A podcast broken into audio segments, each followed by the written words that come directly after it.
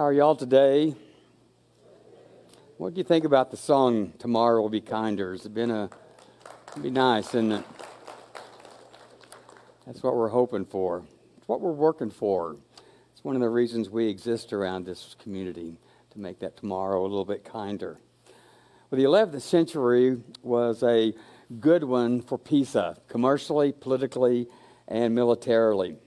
After sacking Palermo, the government needed a place to display all of the treasures that it seized in that war, and so they built an area called the uh, Field of Miracles, which would house a cathedral, a monastery, a baptistry, a cemetery, and one very tall bell tower.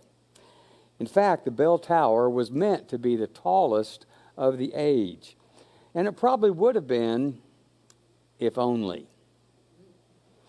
Now, given that the name Pisa is a Greek word that means marshy land, you would have thought that the architects who were building this bell tower would have taken that into consideration. But they did not, and the result is that the leaning tower. But people have a lot of fun with it, and that's a good thing. When we look at the Leaning Tower of Pisa, we think about not planning for tomorrow not thinking of tomorrow. We're in this series that we close today called Guilt Free Wisdom on Money, and the last teaching that is today is tomorrow matters. So we better plan today because tomorrow matters. When we recognize that tomorrow matters, it will change what we do today. There's a Chinese proverb that says, The seeds of today are the fruit of tomorrow. So, what are we planting? What seeds are we planting today that will grow into fruit tomorrow? Knowing that tomorrow matters will change what we say today and what we do today and even how we spend today. Do y'all remember Aesop's Fables? We bought this book years and years ago when our two adult boys were children. And there's a story in here called The Ant and the Grasshopper. I will read you a story. The ant and the grasshopper on a cold, frosty day, an ant which had laid up some corn in the summertime was bringing it out to dry. A grasshopper, half dead with hunger, begged the ant to give him a morsel to preserve his life. What were you doing? asked the ant, all through last summer. Oh, said the grasshopper, I was not idle. I sang all day.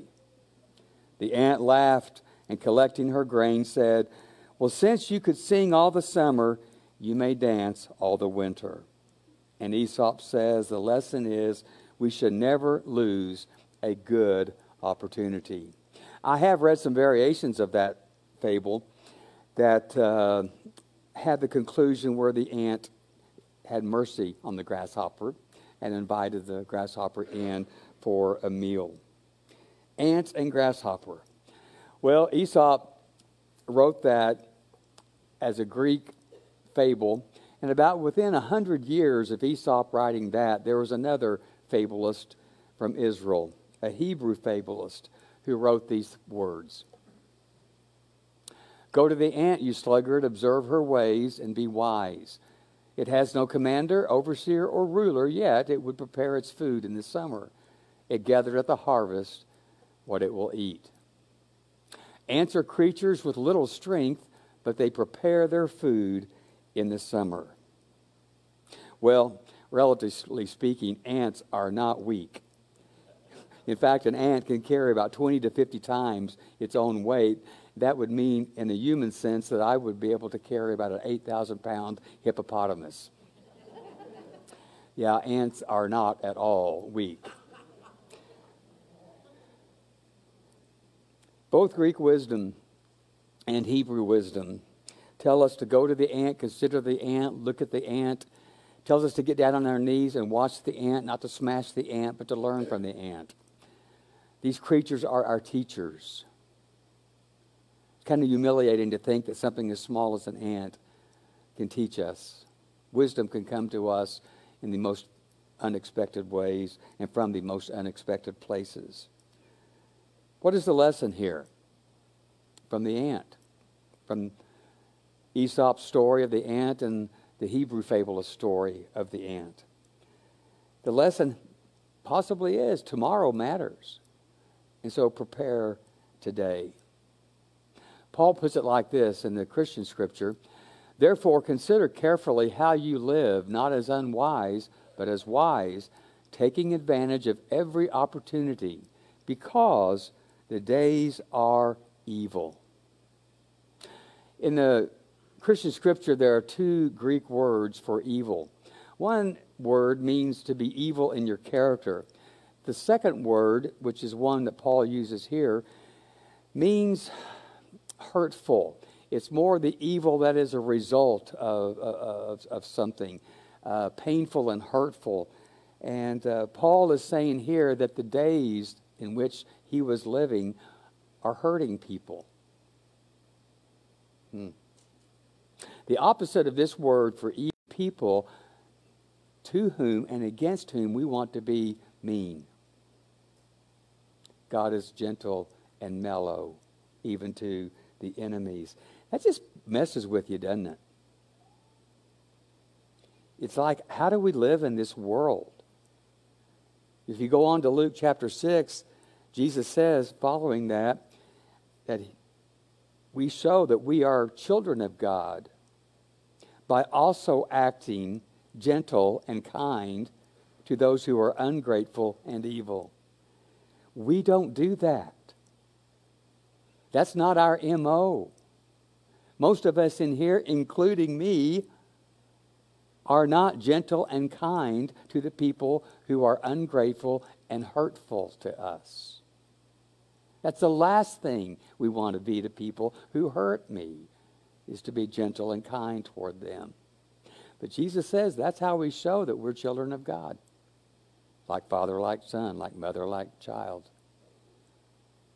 Yeah. I don't know how many of us can qualify for that. So Paul says, take advantage of every opportunity because the days are hurtful.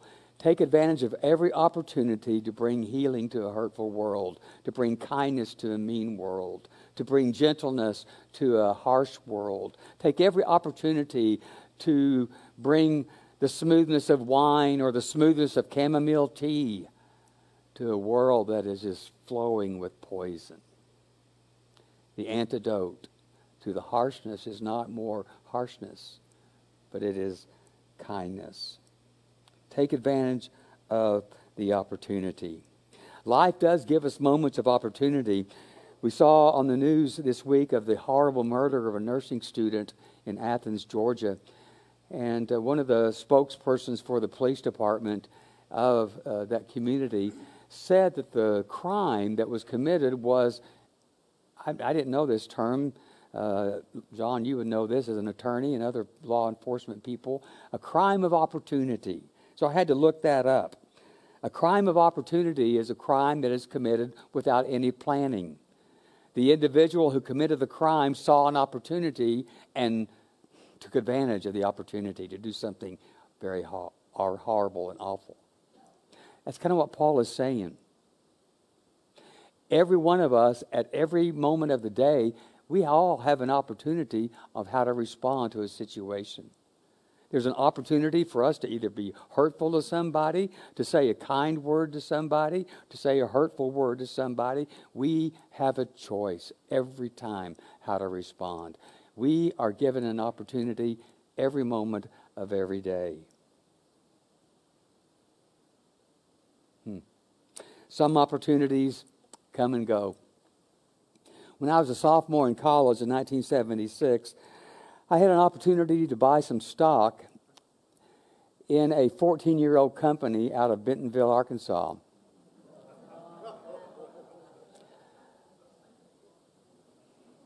A missed opportunity. Yeah. What did I know as a sophomore in college about stocks?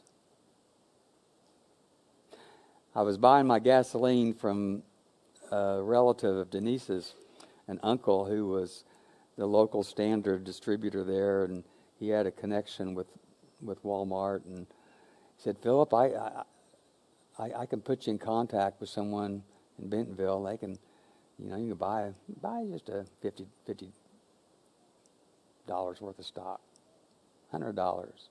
Get some money from your dad and invest it. Ah, that's okay. I'll just keep my money in this mutual fund. Yeah. You know, it doesn't take a whole lot today to make a big difference tomorrow. A small word, a small deed, a small investment yesterday could have made a big difference in our lives today. Odds are you haven't heard of a man named Geoffrey Holt. Mr. Holt lived a modest, very frugal life.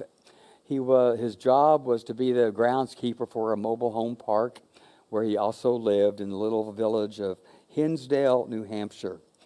Mr. Holt lived so frugally and modestly that he hardly ever bought new clothes. His clothes were just almost rags falling off of him. And instead of driving a car around that little community, he would drive his riding lawnmower from place to place. And uh, he was more than content to spend his time either working or just fiddling with his antique model car collection.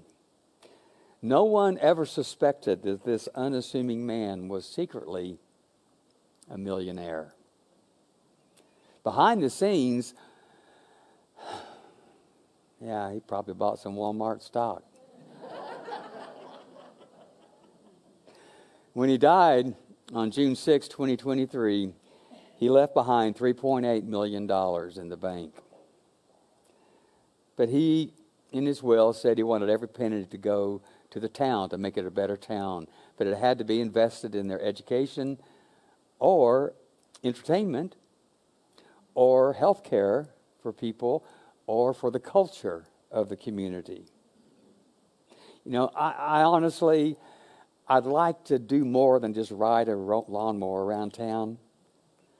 I'd like to have more experiences than Mr. Holt had. But I do learn from Mr. Holt that on his salary as a groundskeeper, he was so frugal and he was so modest in his living. I learned from him to be more frugal, to get by with less. I want fuller experiences than he had, but that's a lesson that I could learn.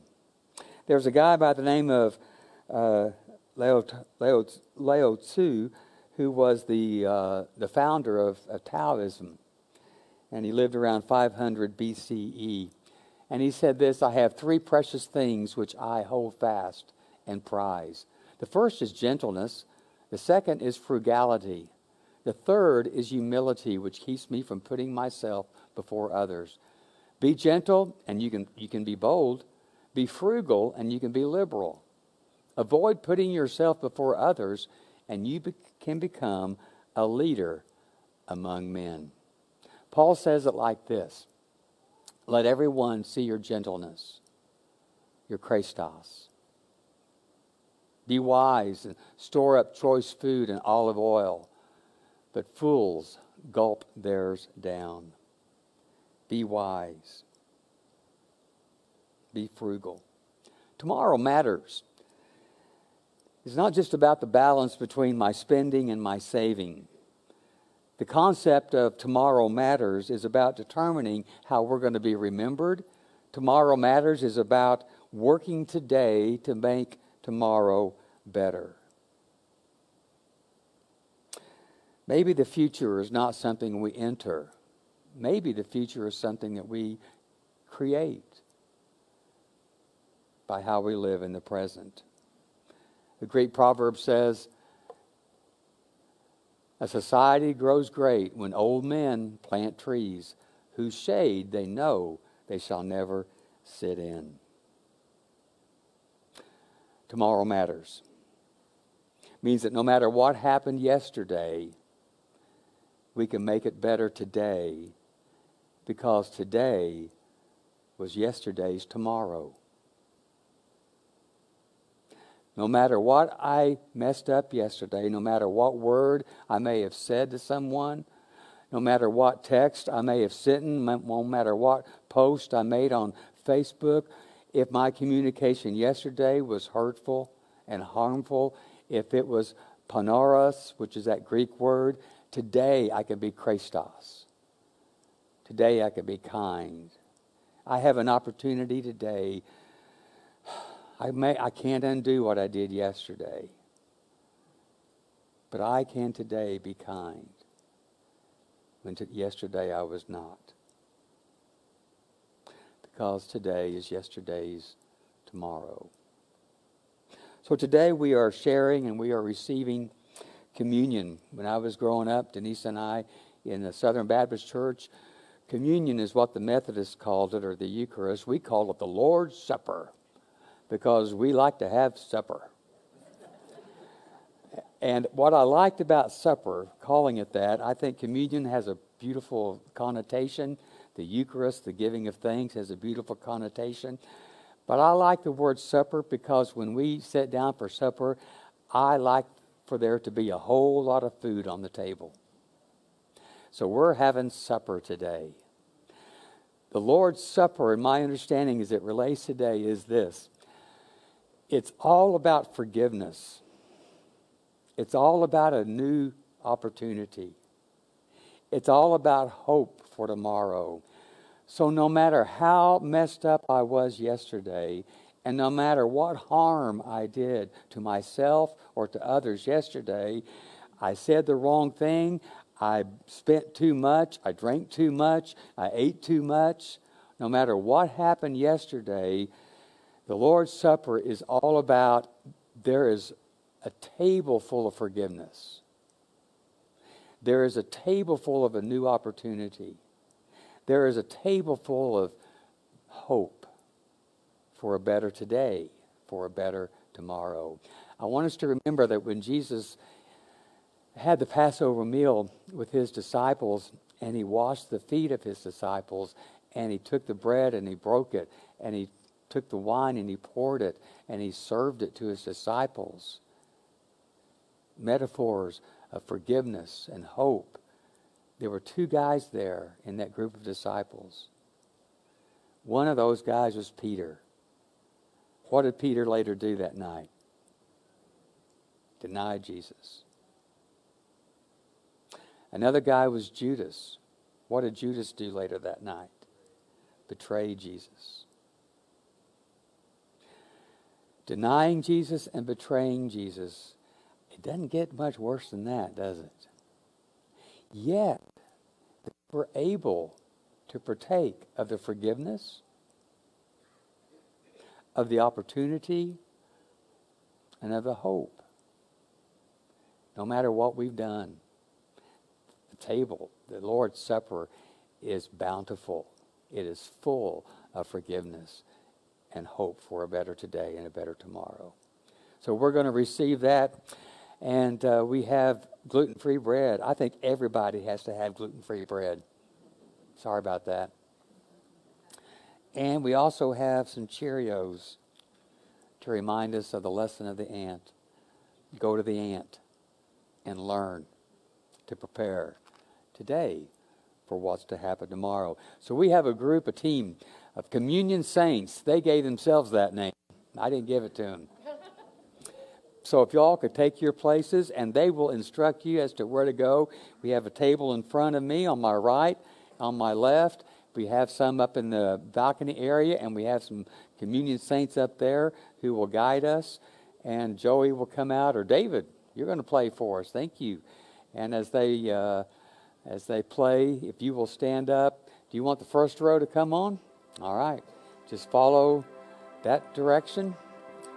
And when you get your elements, just sit there with them for a few moments and we'll eat and we'll drink together in just a moment. We share this meal of the bread and of the wine together because together, all of us, without exception, need forgiveness. All of us, without exception, have the opportunity to do today what we failed to do yesterday. To repent from the harm that we did yesterday and take advantage of the new day to do good, to be kind, to respond with gentleness. As we eat today, we're receiving that forgiveness and we're living in that hope of a new tomorrow. Together, let's do that.